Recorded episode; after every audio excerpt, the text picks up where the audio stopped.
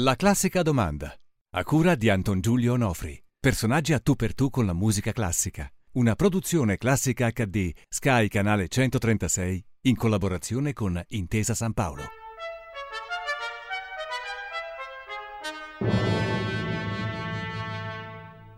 Benvenuti ad una nuova puntata della Classica Domanda, un programma che, come oramai tutti sapete, è un programma dove si parla di musica classica in compagnia di persone che però non eh, hanno nulla a che fare o vedere direttamente con la musica classica. Eh, infatti abbiamo avuto degli architetti, dei personaggi del mondo del teatro, del cinema, di varia cultura, eccetera. Oggi abbiamo fatto uno strappo alla regola e infatti abbiamo un musicista, eh, Nicola Piovani anche se è qui da noi oggi in veste di scrittore perché ha scritto questo libro infatti, che adesso chiedo di inquadrare. Infatti, quando la Rizzoli mi ha chiesto di scrivere un libro, ho tentennato parecchio, poi però una, una delle cose che mi hanno spinto ad accettare di scriverla è di diventare scrittore. E siccome ho fatto eh, con la musica tante cose, ho fatto il pianista, ho fatto il piano bar, ho fatto il musical, ho fatto il Infatti cinema. Ho musicista per teatro, riassumere. Esatto. Sì, il direttore d'orchestra, però non ero scrittore. A me l'idea che magari quel libro può finire negli scaffali dove ci stanno gli altri scrittori, gli scaffali dove c'è Guy de Maupassant, dove c'è Tolstoi, dove c'è la Clerici, dove c'è tutti i libri, ci sta anche io. Magari in ordine alfabetico mi immagino fra Piovene Pushkin, però eh, Pavese è una forma di, eh, così, di vanità che, che, che, mi ha stimolato. Eh, non tutti quindi possono concedersi. Come scrittore, non come musicista. Però quindi possiamo scrittore, parlare di musica classica. Ascoltatore di musica. Sì. Ecco, come ascoltatore. Ascoltatore perché la mia prima attività di musicista, prima di quella di compositore, di pianista, di direttore d'orchestra, è quella di ascoltatore. Io ascolto musica. Però mi permetta, eh, il libro si chiama La musica è pericolosa e non si può prescindere, intervistando Nicola Piovani, dal signore che ha detto questa frase. Certo. Chi era? Federico Fellini. Ecco, come mai lei ha avuto a che fare con Federico Fellini? Lo dica per chi magari a casa Beh, non lo sa. Ma... E qui parliamo di Piovani musicista, naturalmente. Sì, ho scritto le musiche per gli ultimi film di Fellini, gli ultimi tre. Ginger e Fred, intervista, La voce della luna. Perché Fellini diceva che la musica è pericolosa? Beh, lui lo diceva riferito a se stesso, aveva una ipersensibilità alla musica che lo rendeva vulnerabile e quindi eh, era anche sospettoso. Eh, l'ha detto più volte, l'ha detto in pubblico, l'ha scritto. Perché la musica ti prende? Perché? Di che cosa parla? A cosa allude? Cos'è? Non lo so. Però due note seguite da una pausa, un'altra nota, un'altra pausa, due note, tre pause, hanno la capacità di strangolarti d'emozione. Perché? Questo gli faceva un po' paura fra gli episodi che raccontava e quando da ragazzino l'hanno portato a vedere I Cavalieri di, di Echebu di Zandonai, opera peraltro molto interessante che non si riesce mai a vedere. vedere certo. e, ehm, e lui sostiene che l'avevano portato troppo vicino ai timpani, era seduto in una barcaccia sopra i timpani. Quando suonavano i timpani, lui dice testualmente, mi sanguinavano le orecchie. Magari assumiamola metaforicamente certo. questa sua affermazione. E lui certo. quindi era molto impaurito dalla musica, era felice quando nel cinema si arrivava alla fase del lavoro sulla musica, perché col lavoro gli passava la paura, diceva forse per la mia educazione moralistica sto lavorando e quindi la musica mi fa da scafandro di protezione. La, su- la sua frase, la musica è pericolosa, che per lui vale in senso stretto, come titolo per noi che ascoltiamo musica, noi che la frequentiamo, noi che la leggiamo, eh, ha un significato più largo, metaforicamente ampio. La musica è pericolosa come sono pericolose tutte le cose belle che emozionano. Tutto quello che ci porta dentro, che ci, ci dà appunto commozione, tutto quello per cui vale la pena vivere, eh, comporta una quota di rischio, comporta una quota di pericolo. Eh, questo lo sa chiunque lavora nella scienza, che, che studia, che vuole andare a vedere cosa c'è dentro eh, le particelle elementari, cosa c'è eh, in un bosone, in un solitone, eh, chi guarda col, mm, col, telescopio per vedere cosa c'è oltre, oltre no? cosa c'è oltre nel microscopio. Per... Sono tutti questi eredi del più grande esploratore che era Ulisse, il quale per andare oltre il perimetro del conosciuto ha varcato le colonne che Ercole aveva messo per ordine degli dei, non più di qua, il non plus ultra, e l'ha varcato mettendo in conto il naufragio. Ora, eh, lui poi le penne ce le ha lasciate, mm, però lui è un grande eroe, ma anche nelle micro operazioni. Quando io mi appassiono a una musica che non conoscevo, quando io scopro, facciamo un esempio, una sonata di Kalkbrenner di cui ignoravo l'esistenza e scopro qualcosa di nuovo, beh, è un'esperienza alla fine della quale esco diverso, diverso da prima, questo mi succede con tutti i tipi di musica, ovviamente in modo particolare con, con la classica. Con il repertorio cosiddetto classico. Ecco, anche perché nella vita contemporanea, così come è strutturata, no? eh, la musica un po' come Pennac quando parlava del tempo di leggere, no? che viene sempre relegato a la sera prima di andare a dormire, si ruba il tempo per leggere, sì. raramente si trova un pomeriggio intero per poter leggere. E questo è sbagliato. Ed è sbagliato. Ecco, la musica eh, da ascoltatore, Nicola Piovani, eh, dove la ascolta, quando la ascolta, quando, quando si concede queste forti emozioni e queste eventuali scoperte come Kalkbrenner o come anche il bellissimo episodio raccontato nel libro del, del concerto per pianoforte di Clara, di Clara dove di lei ha scoperto che era più bello di quello di suo marito. Adesso io lo dico nella poesia che è più bello di quello di suo marito. Sì. Non voglio dire che sia più bello perché so che mi piace di più, ecco. so, lo trovo più interessante, ma non è una cosa, anzi ho paura a dirlo perché può sembrare, può sembrare, ideologico, può sembrare certo. un pregiudizio, siccome è femmina mi piace di più. Eh. Eh, no, proprio è un concerto che sarà che il concerto di là di Schumann lo conosciamo da sempre esatto. e allora magari ci sembra un po' come quando passo davanti a San Pietro. Io da bambino andavo a scuola al Pio Nono e tutte le mattine ci passavo e tutti i giorni tornando a casa ci passavo davanti, quindi è magari poi arrivo alla piazza degli orologi a Bruxelles e resto eh, stupito, però una cosa che si scopre eh, è così. E quando si scopre una cosa nuova mm, bisogna mettere in conto. E dunque quando le capita, dove le capita di, di ascoltare la Beh, musica e di fare queste scoperte? Innanzitutto ai concerti, cioè quelle, grande quei grandi rituali collettivi dove un pubblico selezionato, autoselezionato, autoconvocato ha scelto di andare a sentire la quarta di Mahler ha pagato un biglietto, è entrato, ha fatto silenzio, poi è entrato il gran sacerdote che è il direttore dell'orchestra e comincia quel rituale silenzioso e concentrato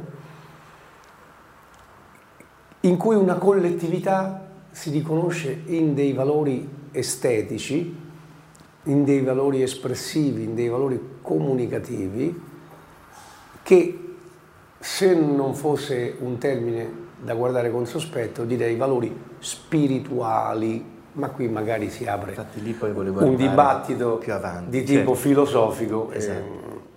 E, e quindi l'ascolto, però poi non l'ascolto solo lì, l'ascolto anche in macchina, quando sto da solo. Quando sto da solo mi organizzo, se ho dei viaggi da fare, mi organizzo proprio la, il, il palinsesto, la scaletta, sì, sì, sì, sì, di quello eh, che devo ascoltare però poi la ascolto anche quando non vorrei, perché c'è l'inflazione della musica passiva, il sottofondo musicale. Sì, a cui lei dedica delle pagine giustamente indignate, mi associo. Sì, adesso non so se magari avrei scelto l'aggettivo indignato, perché... Eh. Mh, Indignato avvilito, diciamo. Lei è una persona molto gentile, di avvilito, sua, una natura molto gentile, ecco, quindi la, la, sua indignazione viene sempre espressa in termini squisiti. E...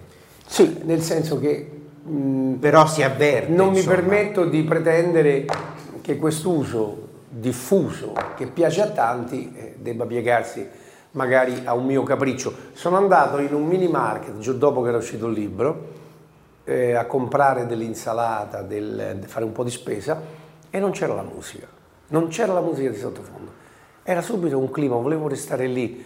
Si sentivano le persone parlare, si sentivano dei ragazzini che strillavano, si sentivano le cassiere che parlavano fra di loro nello sfottò. Era un clima bello. Quando ero in fila alla cassa, volevo fargli complimenti e dietro c'era anche un ispettore e gli ho detto complimenti per la musica di diffusione che mi ha detto prego della musica di sottofondo ma è rotto lo stiamo riparando abbia pazienza entro stasera massimo domani mattina ci sarà la musica eh e quindi ho capito che è un'ennesima battaglia persa è, lei addirittura auspica una, una, una direttiva europea. No, quello... C'è stata una direttiva europea per il fumo passivo. Eh, Naturalmente passiva. la mia parte capricciosa e dispettosa, sarebbe felice che, chissà come, ma non succederà mai, l'Europa decidesse che viene vietata la musica passiva, la musica la ascolta chi vuole ascoltarla, non chi è obbligato solo perché sta in taxi, ma ci sono i taxi che ti obbligano a sentire la musica. Sì, quando non è... Non parliamo dei ristoranti. dibattito sul calcio. Io i, sì, i ristoranti lì, dove c'è la musica cerco di evitarli e non va mai a cena fuori perché oramai sono praticamente... Beh no, una mia... Poi mi dà una lista. Ho una mia, sì. Ecco, ho una mia mappatura di indirizzi. Quando invece siamo fuori in tournée per i concerti, e il direttore di scena dice allora dove vogliamo mangiare, telefona agli indirizzi del dopoteatro che ci danno di quel, di quel paese e chiede fra le varie cose eh, c'è la musica e loro dicono sì sì c'è. Certo, come no. sì. E cerchiamo di andare in quelli dove non c'è, se no pazienza, eh, non stiamo a farla tanto lunga. Ecco, questo è il frutto naturalmente della tecnologia, che insomma adesso senza arrivare al 2014, ma già negli anni eh, della riproducibilità tecnica della musica si cominciava ad andare nei posti a sentire gli ascensori, appunto musica passiva come lei giustamente sì. la definisce. Lei invece parla nel libro di un'epoca prima di tutto questo in cui non esisteva la musica che ti arrivava così senza che tu avevi, eri andato per ascoltarla, no? Sono... o tu ti mettevi lì a suonarla, diciamo così. Sì, sono... Ecco, che cosa è cambiato quindi secondo lei nella nostra relazione Beh, con la musica? Era eh, all'inizio dell'altro secolo, all'inizio del Novecento, esatto. il suono era ancora prezioso. Lì, ricostruendo i racconti che mi faceva mio padre, mm. immaginavo il piccolo paese di 2000 abitanti dove stava lui, che il sabato sera con la banda facevano l'opera, facevano Traviata, facevano eh, il Trovatore, eseguito come si poteva perché era un'orchestra di dilettanti praticamente. Certo. Però penso che la preziosità del suono, di andarlo a, a sentire in piazza, di aspettare il sabato, desse un valore di concentrazione, così come le serenate. Noi adesso usiamo la forma serenata, andiamo a, a concerti e sentiamo una serenata di Mozart, no? ma la, la, serenata era qualcosa che arrivava nel silenzio, in un mondo senza musica. Nella notte la ragazza sentiva una voce dilettantesca, accompagnata da una chitarra, da una fisarmonica o quello che c'era. E beh, lì io mi immagino l'arrivo di, di, quella, di quella, luce sonora, no? di cui non possiamo più avere eh, la sensazione se non ripensandola, se non ricostruendola artificialmente, perché mh, la musica è presente continuamente, di sottofondo a bassofondo e soprattutto destrutturata, cioè senza un inizio e una fine. Ecco, a livello sociale, nel suo rapporto con la gente, soprattutto con i giovani, che cosa è cambiato per la musica classica? Perché mi sembra quella più penalizzata da questa diffusione di altoparlanti che accompagnano e puntellano la nostra vita quotidiana. Da un lato penalizzata, sì. ma dall'altro i sistemi di riproduzione musicali hanno permesso di studiare la musica classica a ragazzi che, appartengono che appartenevano e che appartengono a ceti sociali ai quali prima non era dato l'accesso.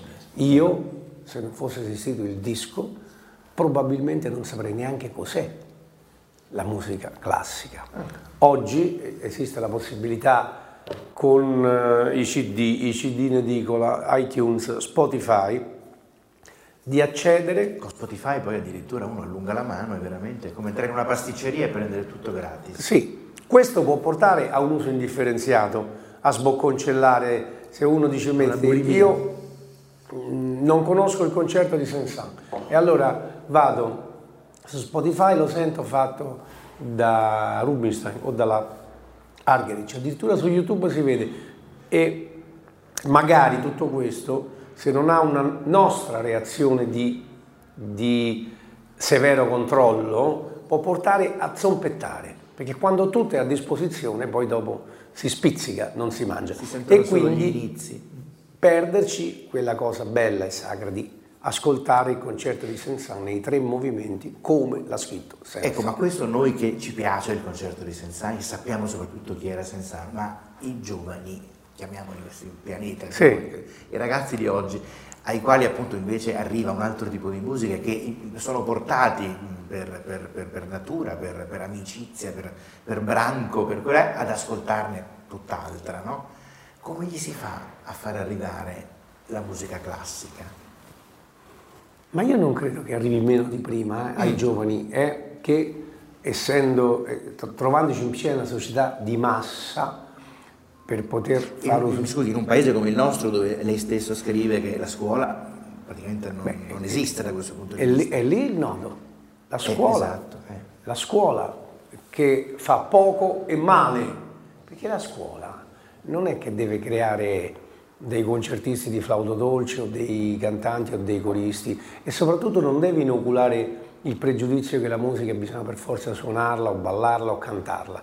La musica si può anche ascoltare, semplicemente ascoltare, abituare un bambino piccolo ad ascoltare e, e a distinguere il bello. Quando poi sceglierà, perché si dice i giovani scelgono un altro tipo di musica, scegliere significa preferire fra diverse cose che si conoscono, preferirne una anziché un'altra.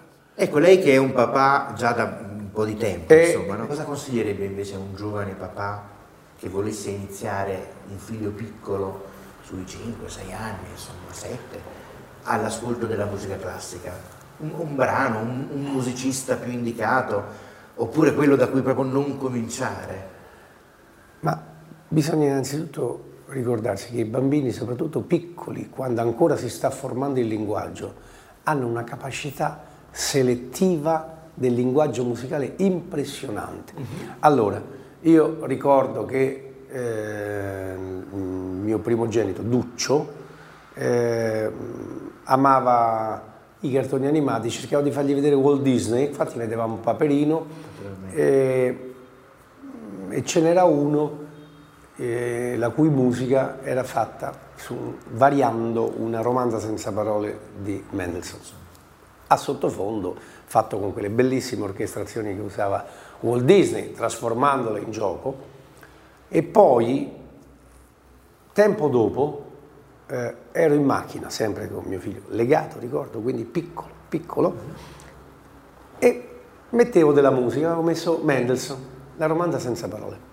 A un certo punto lui ha cominciato a dirmi la pina, la pina, la pina, non capivo cos'era questa pina, poi ho capito che era la piccola ape, era La pina, la un, eh, sì, era un cartone animato di Disney dove c'è Paperino che è aggredito da un'ape, per tutto il tempo lotta con l'ape. In- il commento di quel cartone era la romanza senza parole, ma in un'altra orchestrazione, in un altro ritmo. E E io sono rimasto impressionato come, cambiato l'ambito, senza le immagini, col solo pianoforte, in un altro tempo, perché la versione Disney era più ritmata. Invece questo è più delicato, suonato da Gieseking.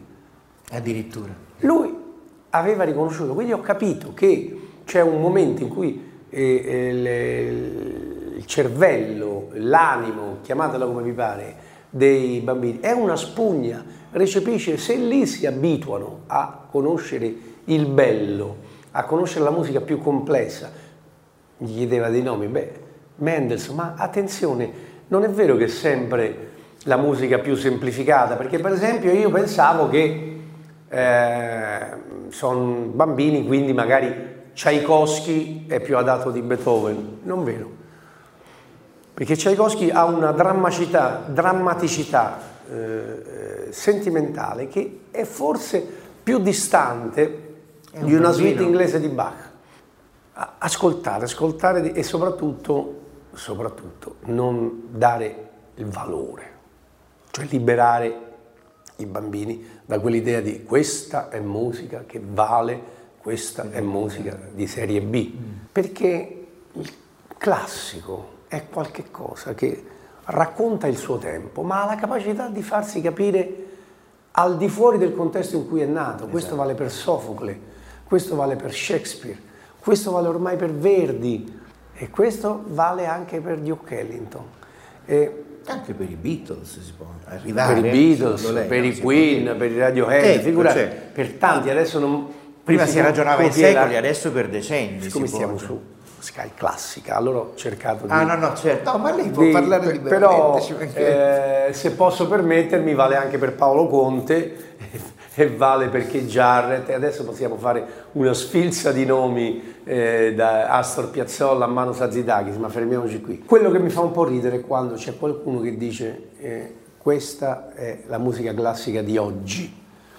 Eh, sì, è di oggi non è classica, cioè di oggi è di oggi, poi fra un secolo manca, esatto. magari ecco, avrà avuto la sua sopravvivenza e quindi sarà chiamata il loro classico. Ecco, lei è ehm, molto perplesso, per usare un eufemismo, eh, sulla musica contemporanea, cosiddetta, contemporanea, quella che lei negli anni 70 da ragazzo andava curioso no, di ascoltare questa sperimentazione, questa ricerca, John Cage, Stockhausen, eccetera, eccetera. Lei mi sembra che verso questa musica abbia una sorta di ridimensionamento notevole, insomma, alla no. luce di quanto è accaduto, di quanto non è accaduto. Lei dice questa musica poi di cui si diceva un giorno verrà capita, invece il giorno magari è arrivato, ma eh, eh, eh qualcuno continua a non capirla. Ecco, eh, sì, eh, fra quel qualcuno io. Ecco. Mm, diciamo, forse c'è un eccesso di, eh, così, di malizia polemica nei raccontini che faccio nel libro, però c'è qualche cosa che adesso ho messo meglio a fuoco, che già allora mi insospettiva. La domanda era questa. Se ci sono dei musicisti che a livello filosofico, nemmeno a livello pratico, non sul campo, sulla teoria, sul programma di sala, dichiarano chiuso il rapporto con la melodia, con l'armonia, eh, con l'isoritmia, col ritmo, con addirittura, come si racconta nel libro, c'è uno anche con la dinamica, il forte il piano, perché quello è un mondo eh, da, di, di, restaurazione, no? Adorno, Stravinsky, la restaurazione è il titolo, quindi... Eh, la, perché la fanno negli stessi luoghi, con gli stessi frac, con gli stessi rituali, con lo stesso eh, milieu d'ancien régime? Forse per dire noi siamo il Brahms di oggi e il principio forse più dubbio di quella teoria musicale lì forse è proprio l'autocertificazione. È, mm, io mi autocertifico come artista incompreso, mentre quello che è sicuro è che sei incompreso, poi mm, vedremo Esatto, e eh, per riportare tutto alla musica, lei chiude il libro dicendo che nella musica, in qualche momento di un'esecuzione particolarmente bella, per esempio, o anche nell'ascolto di un brano particolarmente bello, lei rintraccia dei segnali di trascendenza.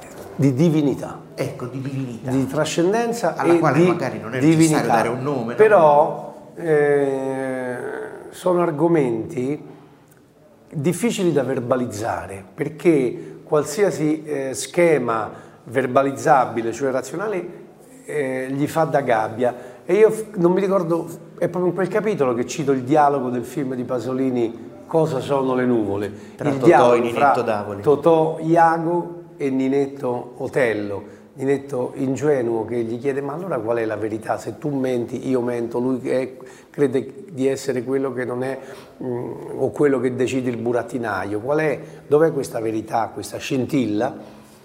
Sto riassumendo. Sì. E Totò Iaco dice guarda se tu fai silenzio e ascolti dentro di te la puoi sentire.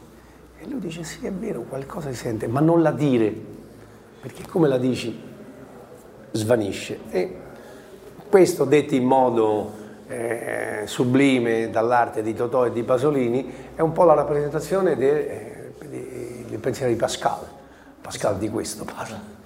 Quindi chiudiamo con un invito ad ascoltare, ad ascoltarsi e ad ascoltare la musica.